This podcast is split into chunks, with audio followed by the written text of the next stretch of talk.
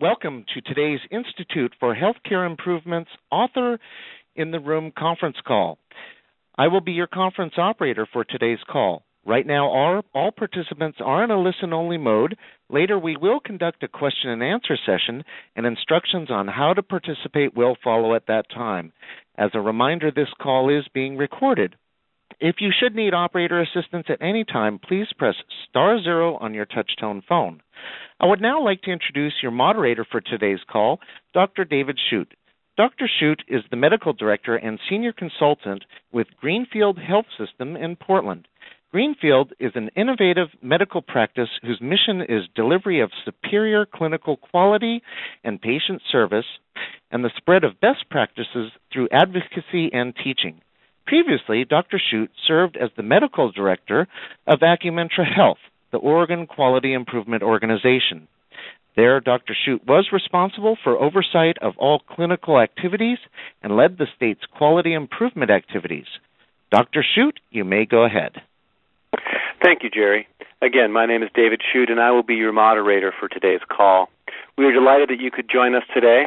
As you know, Author in the Room calls are designed to help translate new knowledge, what is published in recent JAMA articles, into actionable steps that can improve clinical practice and patient care. Author in the Room occurs on the third Wednesday of every month at two p.m. Eastern Time, with the next call being on Wednesday, July sixteenth. The article for that call will be uh, examining, excuse me a second, the offer for that call will be Uh, examining the uh, intersection between diabetes and depression. Please join us. Several organizations have made Author in the Room a regular part of their learning experience, and we certainly encourage everyone to do so. Today our featured author is Doctor Wendie Berg, first author of the article, Combined Screening with Ultrasound and Mammography versus Mammography Alone in Women at Elevated Risk for Breast Cancer, published in the May fourteenth, two thousand eight issue of JAMA. Doctor Wendie Berg is the study chair and principal investigator of the American College of Radiology Imaging Network Protocol six six six six. Doctor Berg trained at Johns Hopkins University School of Medicine, where she received an M D and a PhD in pharmacology in nineteen eighty-seven, and she completed residency in diagnostic radiology in nineteen ninety-two. Doctor Berg was professor of radiology and director of breast imaging at University of Maryland. She works with the American College of Radiology on appropriateness criteria for women's imaging and B I-RADS ultrasound and mammography lexicons. Welcome, Doctor Berg. Hi, David. It's great to be here. Thank you for joining us. As a moderator, it's my job to help focus our discussion on the application of Doctor Berg's research with the goal of driving performance improvement based on this article. The purpose of Author in the Room is for you to hear directly from an author about the research findings that can improve patient care and clinical practice. Together, Doctor Berg and I will help you translate what is in her paper into challenges applicable to your practice. Here's how the hour will proceed. Doctor Berg will spend approximately ten to fifteen minutes summarizing her findings, then I will take a few moments to draw out some of the implications for real-world practice and set the stage for us to take your questions and comments. We want to stress how important your participation is in these calls. This is a great forum in which to get clarification on anything in the article itself by hearing directly from the lead author and to contemplate with others the significance of the findings and the steps you might take in using this information towards the improvement of patient care. Your participation, not just in terms of questions, but offering up your experience in this area will be quite helpful to the call. There are approximately fifty lines connected to the call today, generally with several individuals participating per line. Some members of the media may be present on today's call on a background-only basis. One other note, this call is being recorded and will be made available on the I H I and JAMA websites as streaming audio or podcasts. Complete details and instructions are available under the program section of I H I dot org. Prior Author in the Room calls are also available on these sites. Now let's get started. Let me guess, again introduce Doctor Berg, who will provide an overview of her recent article. Doctor Berg. Hi. Um, just by way of background, basically in the late nineteen nineties and early two thousands, there were several articles coming out indicating that screening ultrasound could find additional early breast cancers that were not being seen on mammography. And this was particularly true in women who had dense breast tissue. There remained a lot of skepticism, however, in the field of breast imaging uh, because each of these reports had come out from single centers, and while we were certainly convinced that individuals at those single centers could perform good quality screening breast ultrasound, it was not at all clear to the rest of us whether this was something that we could apply to our own practice. Um, this is particularly an issue with ultrasound because, as I'm sure most of you know, it is a real-time examination. It requires that the person performing the ultrasound examination recognize an abnormality while they're performing the scan and document it. It's not something that we can review later and hope to get additional information from. So there was a, a tremendous need to validate the prior work in this area. And one of the important things that we did was to standardize all of the technique um, as well as interpretive criteria for performing the examination. We actually had twenty-one different centers involved in this study, um, including sites in Toronto and Buenos Aires. We trained the investigators in the protocol and in the scanning technique and required each of them to actually successfully complete several tasks, including identifying very tiny lesions in a phantom that was created specifically for this trial. We had several interpretive skills tasks in ultrasound as well as mammography that they had to pass in order to be investigators in this protocol. Um, and having set that up, we then were able to enroll um, a total of two thousand eight hundred nine women to the study. Um, of whom two thousand six hundred thirty-seven actually completed uh, full twelve months of follow-up so that we had standard results. And within this study, each participant is getting both an ultrasound exam and a mammogram exam each year for three years. And the results that we reported in the May fourteenth issue of JAMA reflect the results from the first screen. We're going to have additional results coming out hopefully in the next oh, year and a half or so that will include the second and third screens as well. And actually at the end of this study, women who had had all three screens were invited at most of our centers to have an M R I examination after they'd had the ultrasound and mammogram for three years um, in an effort to try to sort out the potential additional role of screening M R I in this situation. And basically, we had the mammogram and ultrasound performed independently of each other, which was actually very important because there's been, again, a lot of concern in the past that there was bias introduced by enrolling women who had difficult mammograms, and perhaps the lesions were actually visible on the mammogram, but the person doing the study might not have wanted to acknowledge that, and they just went on to do the ultrasound directed to an area of vague abnormality. And so having each of these two tests performed separately and independently was actually a very important part of the validation process. And of those two thousand six hundred thirty-seven women who enrolled in the study, we had forty women who were diagnosed with breast cancer at the end of a year, or diagnosed with cancer. One of the cancers was actually a melanoma, and probably Um, will not be included in further analyses, but at this point was reported as an invasive cancer, and therefore it was included. It was actually a false negative on both tests because it was metastatic nodes in the axilla, um, and really we were not screening the axilla per se in this study. So of those cancers that were found, um, half of them were identified with mammography, uh, or twenty patients were identified with cancer on mammography. Uh, and another um, twelve patients were diagnosed with cancer as a result of the ultrasound screening.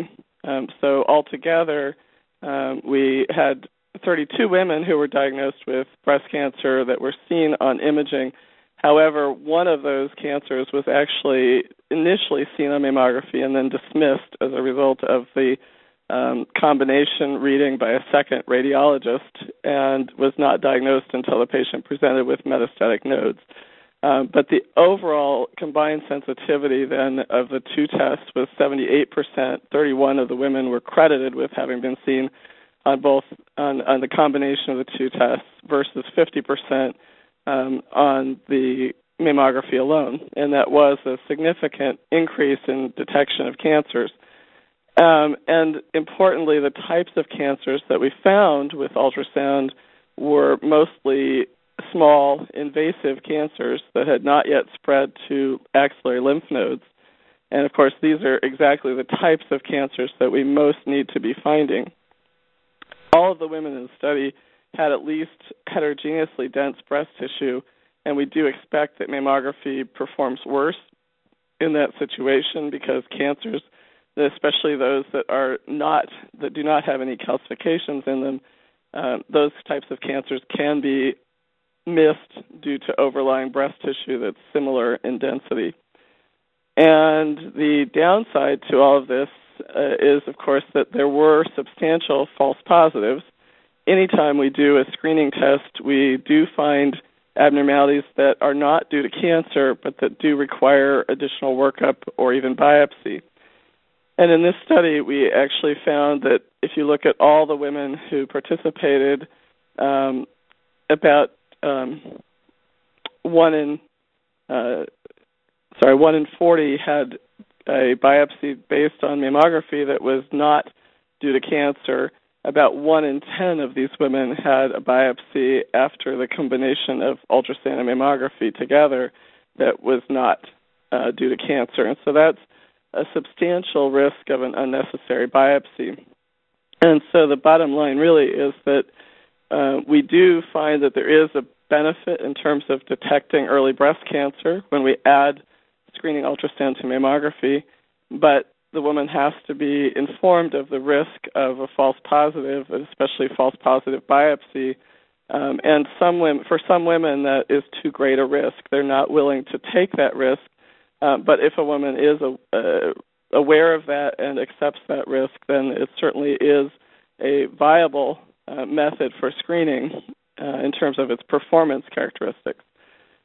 The other issue, which we can certainly discuss, is the fact that right now not every center has the expertise or the availability of trained personnel to offer this to all women who might benefit. And so we do have an issue there with uh, expanding our ability to offer this service. Um, there is a disincentive right now to facilities because the reimbursement actually doesn't cover the true costs of offering this test. And then the other issue that I'm sure we'll want to discuss more is the competing role with screening M R I, which has been recommended for some women who are at very high risk uh, for breast cancer. And M R I does appear to have better performance characteristics. It's less likely to have Um, unnecessary biopsy than ultrasound, and it's also more likely to find uh, all the cancers that are present there uh, than is ultrasound. But it is much more of an ordeal for the patient and a much more expensive test. So those are the, the basic issues that I'd like to uh, discuss with you today. Well, great. Thank you very much, Doctor Berg, for that great summary, and thank you for your good work. Now we want to turn to discuss what the research really suggests about changes in clinical practice. That is to say, changes that clinicians and other healthcare professionals should consider uh, in view of the article. And so to me, the challenge as a primary care physician, as an internist, is where do I begin, where does my practice begin if we want to begin to apply this information? And the, the first thought that really comes to mind, Doctor Berg, is is can you help us understand a little bit how um, we would determine which which women to recommend this for? You know, which women should we initiate the conversation about the screening with combined mammography and ultrasound? Right, and I think this is an area of a lot of discussion right now because even the guidelines that came out from the American Cancer Society last year for adding M R I to mammography on an annual basis, they can be kind of confusing. And let me just go through those first because we would not uh, replace M R I with ultrasound in those women for whom it's been recommended. um, that they have M R I. If you do an M R I in addition to mammography, you don't need to do screening ultrasound as well. You don't need all three. So if um, a woman has a known mutation in either B R C A one or B R C A two genes, um, or is suspected to be a carrier because they have a first-degree relative, such as mother, sister, brother, father, um, with a, a known mutation in those genes, then M R I should be offered to them in addition to annual mammography. Um, and we can talk more about the age to start all this, but the bottom line is that they would be recommended for M R I as well as mammography. And there is a large group of intermediate risk women where it's a little more difficult um, to calculate and determine this just from their history. Uh, women who have a lifetime risk of breast cancer of at least twenty to twenty-five percent by the various models that are used, such as B R C A Pro, the Claus model, um, those women would also be recommended for annual M R I in addition to mammography. It's not so easy to recognize who fits into those categories um, just in an average practice. Um, we as radiologists actually collect a lot of the family history information, and if you do see a situation where there are multiple relatives, uh, especially if they're first-degree relatives, diagnosed under the age of fifty with breast cancer or with ovarian cancer as well as breast cancer, those are certainly women who would fall into the very high-risk category for whom M R I is recommended. But there are a lot of um, variations on that that are harder to just know by looking at the story. Um, and if there are multiple relatives with a history of breast cancer, those are women for whom genetic counseling may be appropriate um, to really go through the models in detail and calculate their absolute risk, and then it does have additional implications. Some women would prefer to have mastectomy. Some women may be recommended even for chemoprevention uh, these days if they fall into these categories. And, of course, there are potential insurance uh, ramifications if they're found to have a gene, and it does have a, a gene mutation. It does have a lot of implications. So um, basically, at this point, the average practitioner wants to at least look at the family history, including breast and ovarian cancer history on both sides of the family. And if there is a, um, if there more than if there's more than one relative involved, then it probably is a situation where the patient should get some genetic counseling. We have a large category of, of slightly lower risk, where the lifetime risk by these models would be in the the fifteen to twenty percent category, or women who have a personal history of breast cancer, where they're certainly at increased risk of developing a second cancer, but they're not quite clearly recommended for M R I yet, and also women who have prior atypical biopsy results, such as lobular carcinoma in situ or atypical ductal or lobular hyperplasia, for whom M R I may or may not be of benefit. And we actually, the vast majority of the participants in our trial fell into this uh, category of slightly lower risk, um, where M R I is not definitely of benefit. Um, it might be, but it might not be. And it's those women for whom we would currently recommend ultrasound screening in addition to mammography if it's available and if the facility has the expertise to offer it. And one of the issues um, that comes up with both tests, but is particularly of concern for M R I screening, is that not every facility that offers the examination has the ability to perform a biopsy if they find an abnormality on that modality. And breast M R I-guided biopsy in particular is not always available. I know Doctor Larry Bassett at U C L A has a paper coming out very shortly addressing this issue, and found that that as many as twenty-nine percent of facilities that are where a fellow in our Society of Breast Imaging is involved in the facility, that fully twenty-nine percent do not offer M R I-guided biopsy, if they even if they found a suspicious lesion on M R I.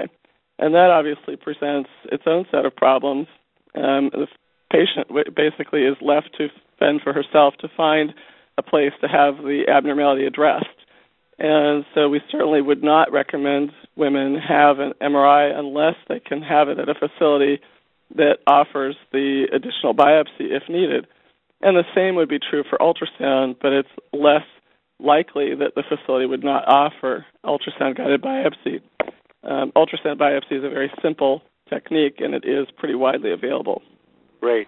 Well, thank you, Doctor Berg. So on, on a very practical matter, uh, as a primary care doctor, how do I know um, that my institution, say my local hospital, is able to do the combined screening, uh, ultrasound, and mammography, and to do it competently? How do I know that before I begin either referring patients or offering that to my patients? Right. I mean, the simplest thing is obviously to have a discussion with the lead radiologists at the local facilities and ask them directly um, that question. I think in general, facilities which have a subspecialization in breast imaging at least would have the qualifications to offer it. Um, we do have the materials available from our study. If the if the radiologist wishes to contact ACRIN, they can be made available if they're interested in just, you know, reassuring themselves that, yes, they do interpret uh, ultrasound and mammography accurately and as accurately as the people in our study did. Um, sometimes it's helpful just to boost confidence, if nothing else, and make sure that they feel like they're on the same page. Um, certainly we would encourage people who offer this technology or this technique to follow a similar protocol in terms of documenting normal areas of the breast and how they scan and all if they are going to expect similar results in their practice. But all of this is available online at the um, w w w dot acrin dot org website. The full can, protocol can, is online. Can you spell um, out ACRIN for Wendy? Can you spell out ACRIN for us? Yes, sorry, it's A C R I N dot O R G. Great. Thank you very much. Mm-hmm. That's great. Um, Jerry, I want to check in now and see uh, if we have any uh, callers in there. Actually, why don't you go ahead and uh, open up the line for callers, please. Thank you. For those of you who have a question, please press star one on your touch-tone phone, and your question will be answered in the order that it is received. If you are using a speakerphone, you must pick up your handset before pressing star one to register for a question. Great. And I want to add, um, your, your questions can certainly include uh, anything related to the article, Uh, how to use the article to make improvements, or if you have any questions for Doctor Berg about any other related issues regarding screen, screening mammography, that would be fine. In addition, we're also very interested in how any of you may have already applied this knowledge in your practice or systems that you are developing to increase really the reliability with which you recommend appropriate uh, screening for breast cancer in your patients. Uh, Jerry, do we have any callers in the queue at this time? We do have one caller in the queue from Kings County Hospital. Please proceed with your question. Yes, um, I actually have two questions. First question is, um, I just want to understand the criteria for determining who is high risk.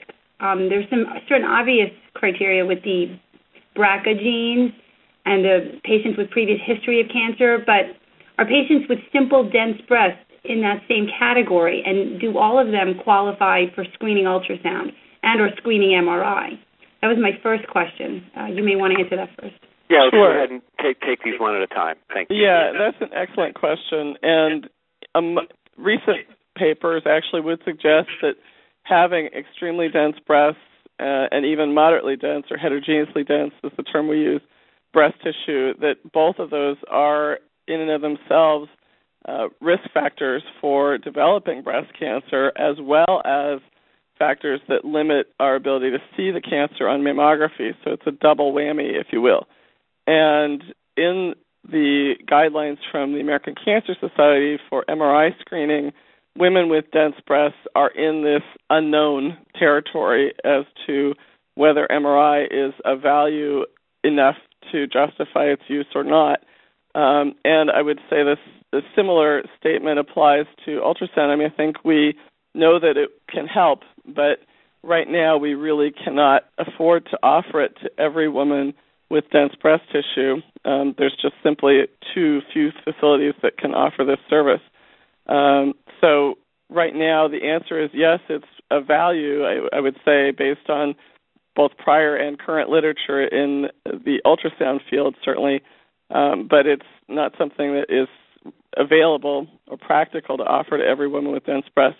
If we look at just women, um, just to tell you, give you an idea of how common it is to have dense breast tissue, approximately half of women under age fifty have at least heterogeneously dense, if not extremely dense breasts, and at least a third of women still over age fifty have dense breast tissue. So we're talking about a huge percentage of the screening population who might benefit from additional testing, but it's, again, not practical at this time to offer it to all of those.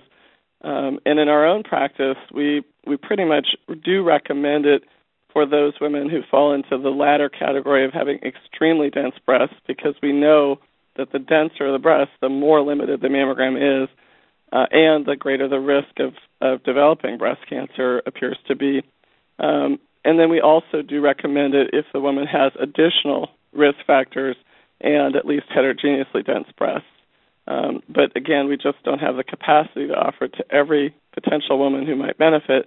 And and one thing I didn't mention, but I do want to make sure I do say, is that not every um, insurance carrier will cover this. It certainly does in our area, so I tend to forget about this. But uh, in New York City, it's covered, and in Connecticut, it's covered. But Uh, it is something that women would need to check with their insurance carrier as well to make sure that they would cover a screening ultrasound. Great. Thank you. And did you have a follow-up question as well? Um, well, yes, two now. um, if, if, in fact, could my – all right, how do I put this? Could anyone be faulted medical legally for not – at least suggesting that screening ultrasound may be helpful in a report um, if for dense breast? Um, that's one part of it. And then the second part is, if you do do screening ultrasound on everyone with dense breast, isn't it a problem because you may find many, many hypoechoic structures on ultrasound which don't really look suspicious, but then you may need to follow them or biopsy them, so you're sort of opening up a can of worms. What's your opinion about that? Well, as, as I mentioned, and you may not have been on at the very beginning, the risk of false positives is substantial with ultrasound. And we found that about one in ten women who had the combination of ultrasound and mammography could end up with a biopsy for something that was not cancer. And so if you are going to offer it or recommend it, then certainly the woman needs to be informed of that risk before she starts this process. Um I am hopeful, as with any other test that's ever been uh, done in breast imaging, that with subsequent screening rounds that we would expect the false positive rate to decrease. Um, we don't know that yet, or I don't know that yet. The data hasn't been made available to me yet from the additional screening rounds these women had at twelve months and twenty-four months.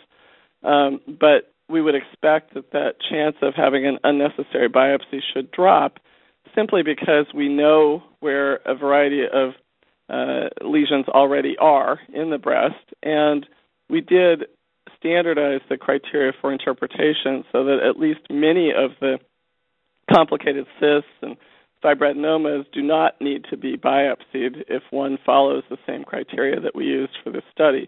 But it is still a substantial risk, as you mentioned. Um, so to answer that question, Uh, it is a can of worms in a sense, but it's a can that most women, in my experience, would prefer to open given the chance of finding an early breast cancer uh, and given that the biopsy is a very minor procedure.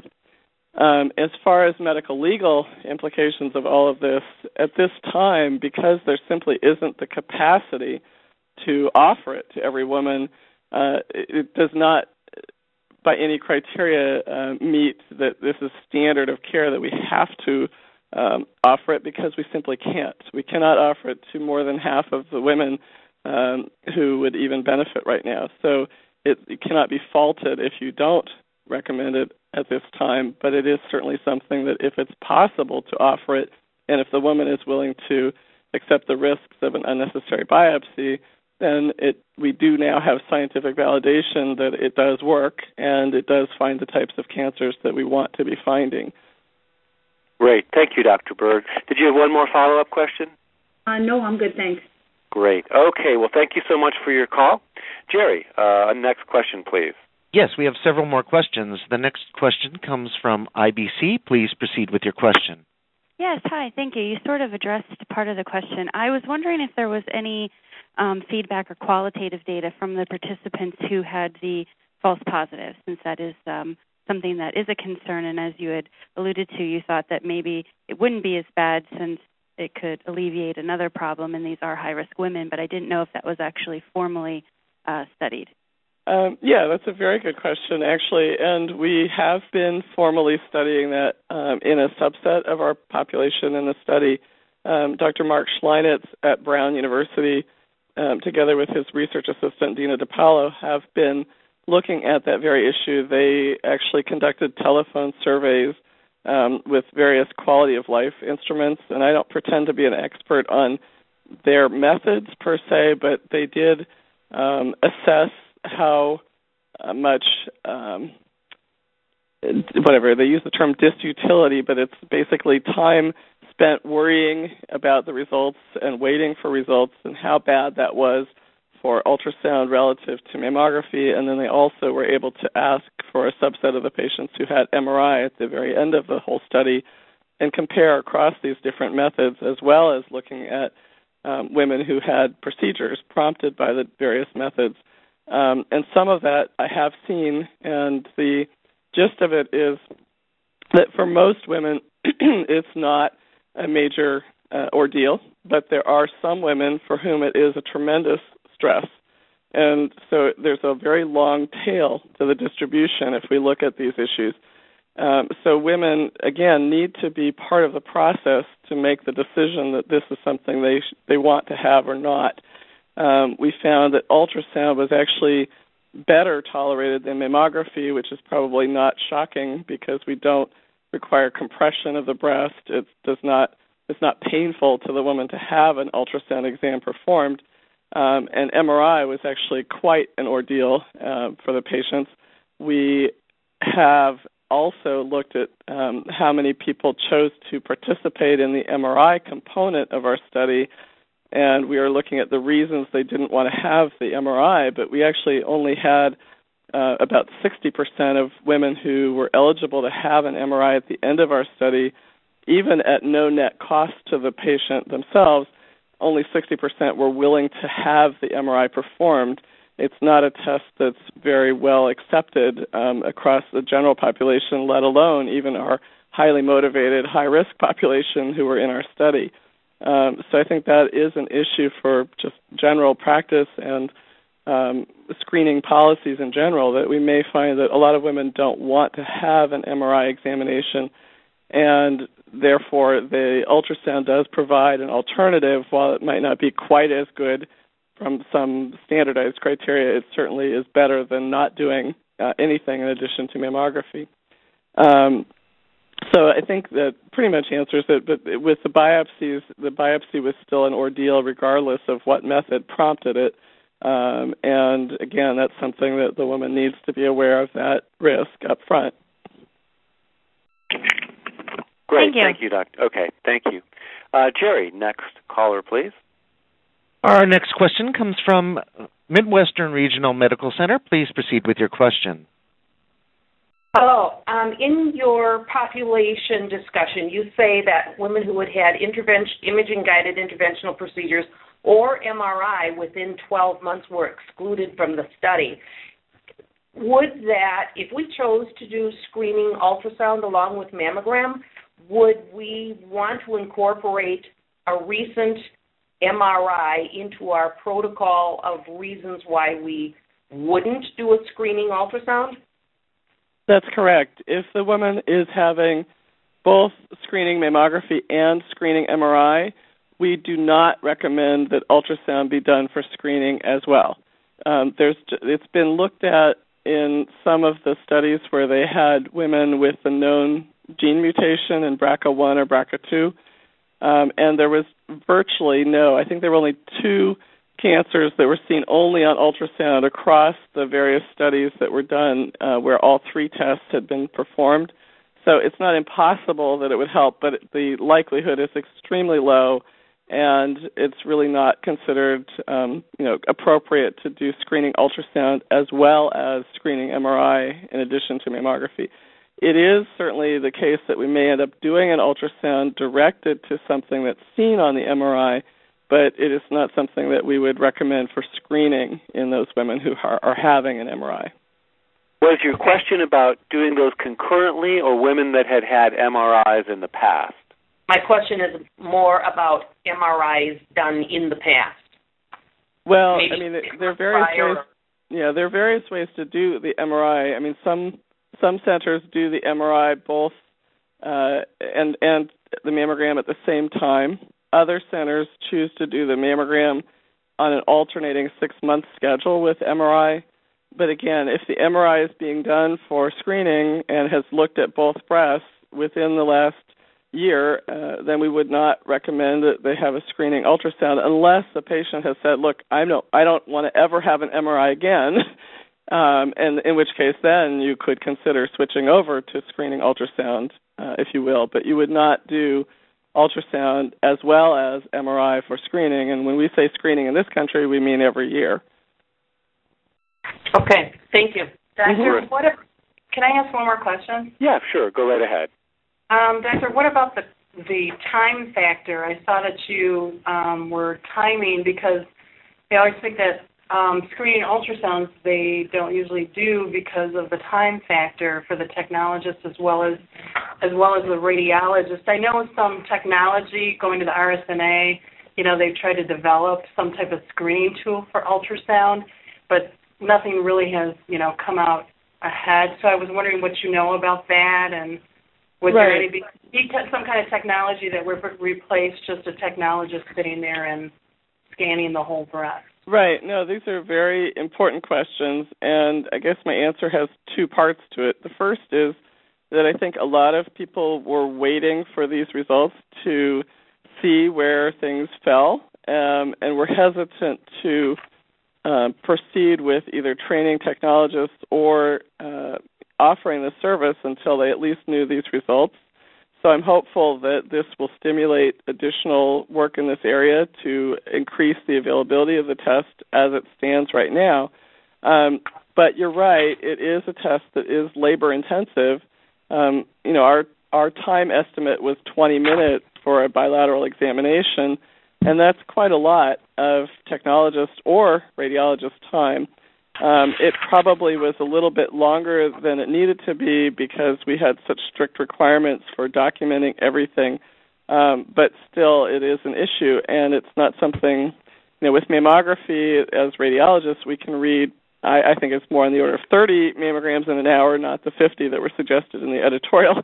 Um, but in that ballpark, and with screening ultrasound, if we're doing the test, you know, at most we're talking about three, maybe four exams an hour that we could perform and interpret, or if our technologist is performing them, then the technologist is limited to uh, three or four an hour at present. Um, and mammography, she can probably do at least five or six in an hour, if not more, with digital mammography.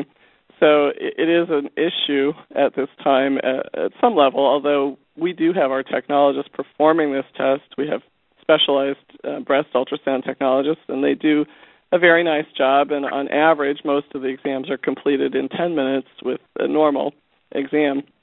Uh, there are those that take much longer, and that's where the um, averages get distorted.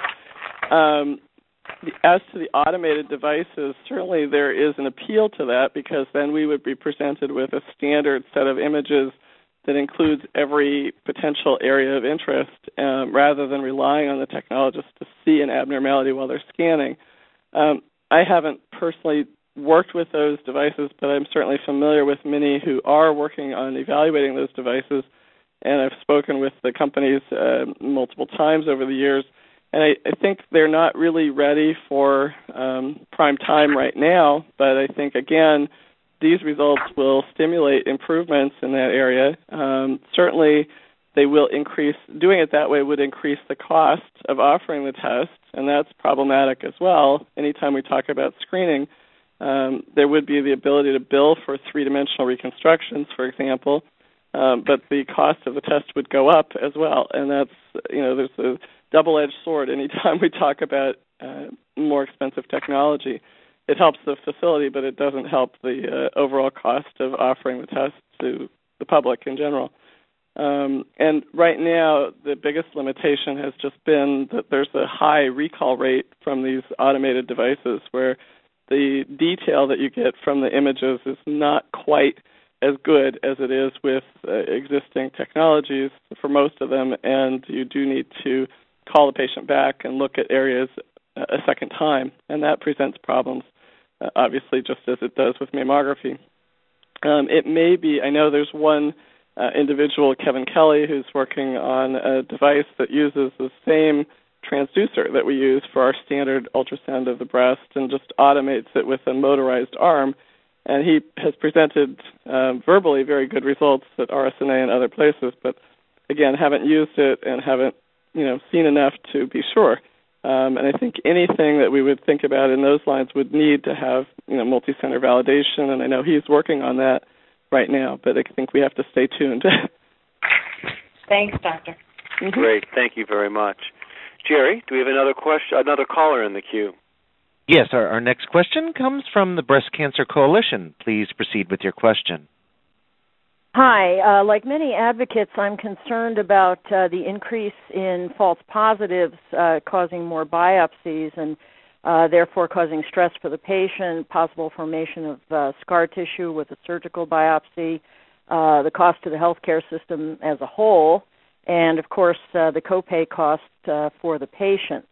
So I'd like to know uh, what efforts, if any, are being made uh, to decrease the, the false positives. Well, that's, again, it's an important area of research for us at this time, and we will have more to report on that. Again, I think it's likely to decrease with, sex, with subsequent rounds of screening, as has been seen with M R I and as certainly is seen with uh, mammography.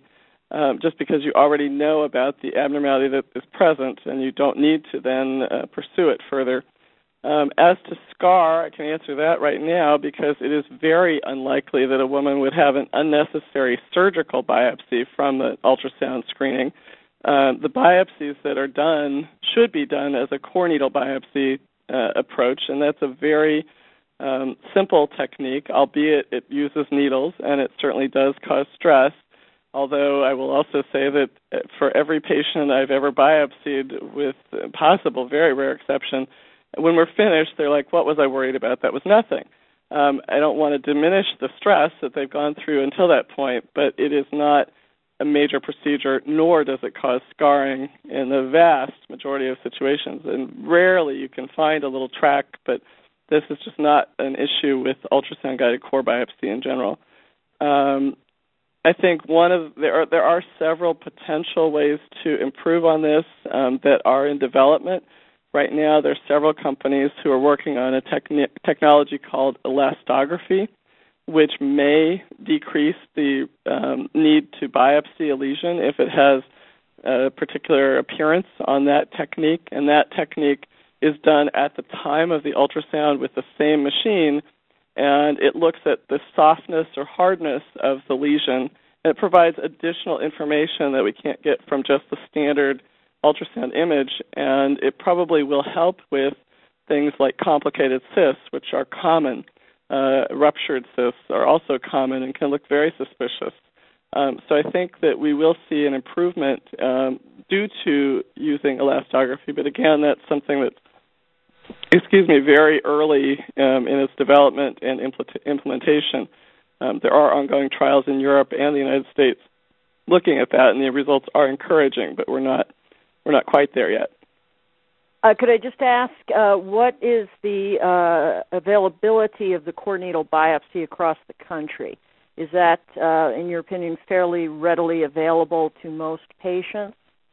Um, it is fairly rarely, readily available to most patients. Every now and then I, I will get an email from a patient from another part of the country, and, and she'll tell me about having had, you know, having an abnormality on imaging and then being sent directly to a surgeon for biopsy and, a, and having a surgical biopsy. That is very unusual today, um, and it should be even more unusual than it is. I think there are some surgeons who will proceed to operate even when core biopsy both can and should be performed instead as a first step. And there are various reasons for that that are mostly probably political and financial um, rather than medically motivated. Um, the performance of a corneal biopsy is at least as good as a surgical biopsy in terms of outcome, and it is a very simple technique that is very widely available. Um, I think there are some small pockets of the country where it's less available, but that's very uncommon at this point. And anything that we all can do to push that, to encourage that biopsies be done as a corneal biopsy first, uh, should should happen. Thank you. Great. Thank you very much. And a follow-on question for me, is that the case in all findings, um, that a core needle biopsy should be done first? It is. Um, there are a few situations where fine needle aspiration might be done, which is even a skinnier needle, um, if the lesion looks like it might possibly be a cyst with thicker fluid in it, um, as opposed to a solid lesion.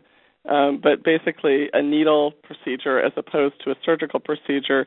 If there's a lesion we can see on imaging, then we should be doing this as an image-guided needle biopsy first. Um, there are very few, and especially with ultrasound, extremely few lesions where we get an atypical result and a surgical biopsy would then follow. Um, but that is uncommon with ultrasound findings. And um, that would be true of, of any image-guided biopsy of any kind. Um, and the only time when we really don't do an image-guided biopsy is if there's nothing on imaging for us to see.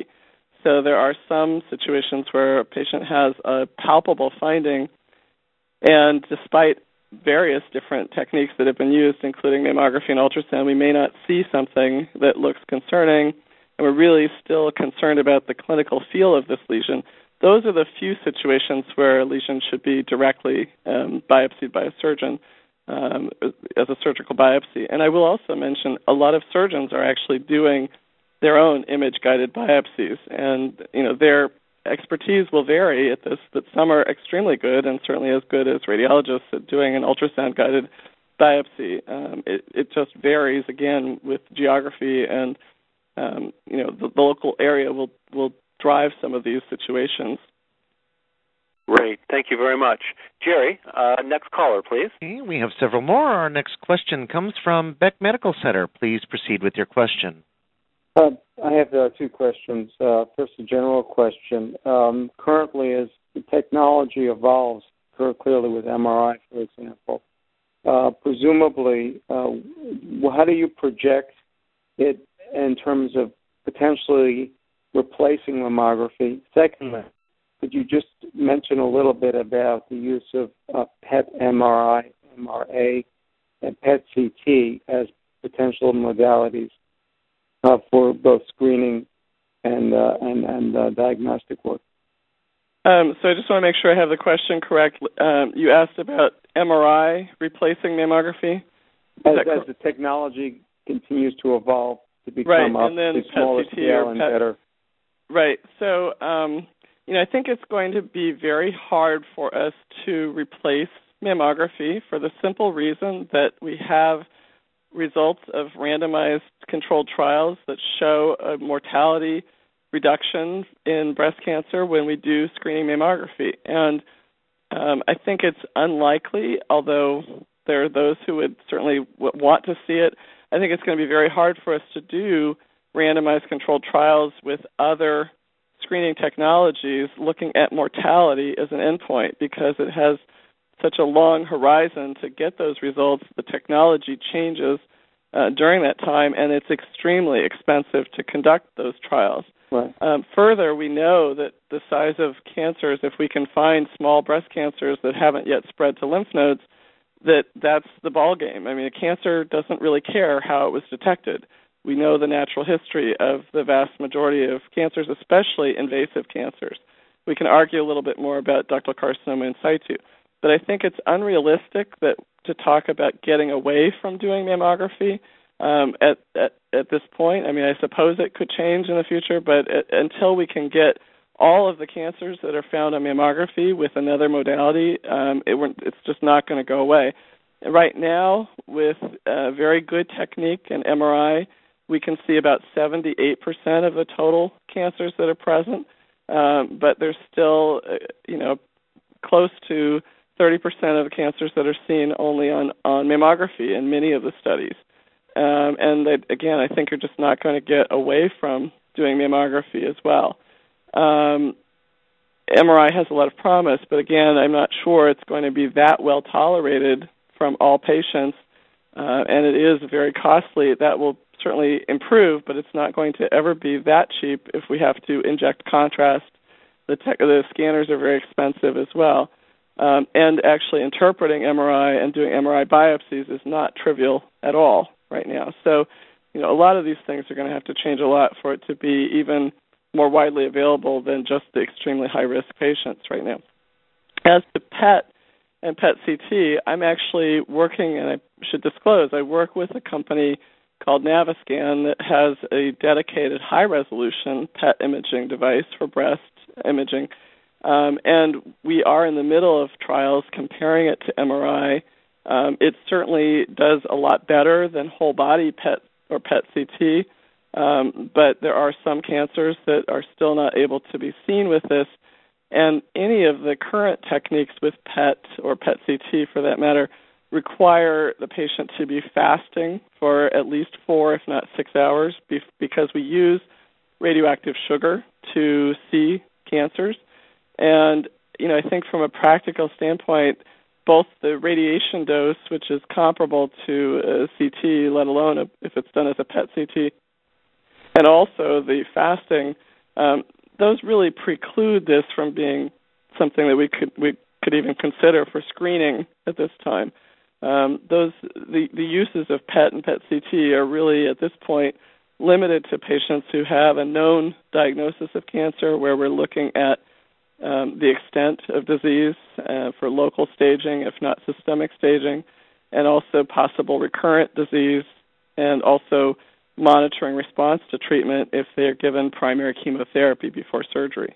But um, I think that unless we find better tracers that could be used much more simply um, without the fasting and, and with lower radiation dose, I think that there's a lot that has to change to make that even potentially something to talk about for screening.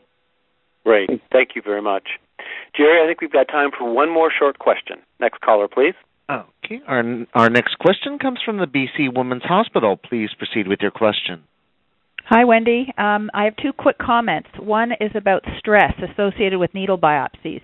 When we offer screening ultrasound to high-risk women, often there's more stress if we don't do a biopsy than if we do do a biopsy, and I completely agree with Doctor Burke's comment that uh, the women universally say afterwards that the, the needle biopsy itself was no big deal. So when we find a lesion in a wim- woman who's high risk, often it's less stressful to just do the biopsy, and she has her definitive answer.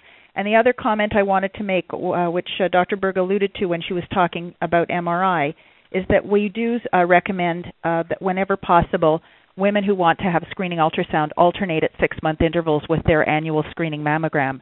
So that way they're having each test once a year, but um, they're having a screening test every six months. And unless they require great uh, distances of travel to come, it's best if you can split them up that way. Great. Thank you for your comments. Doctor Berg, anything to add on those last two comments? Uh, no, I appreciate it. I think that was Doctor Gordon, Paula Gordon, if I recognize the voice.